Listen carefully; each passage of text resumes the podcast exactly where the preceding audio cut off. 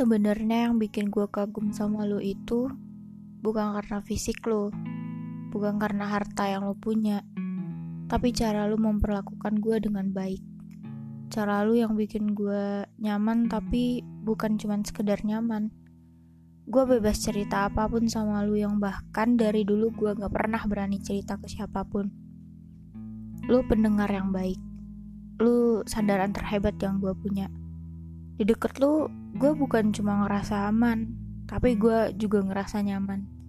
Nyaman yang benar-benar nyaman kayak gue pulang ke rumah terbaik gue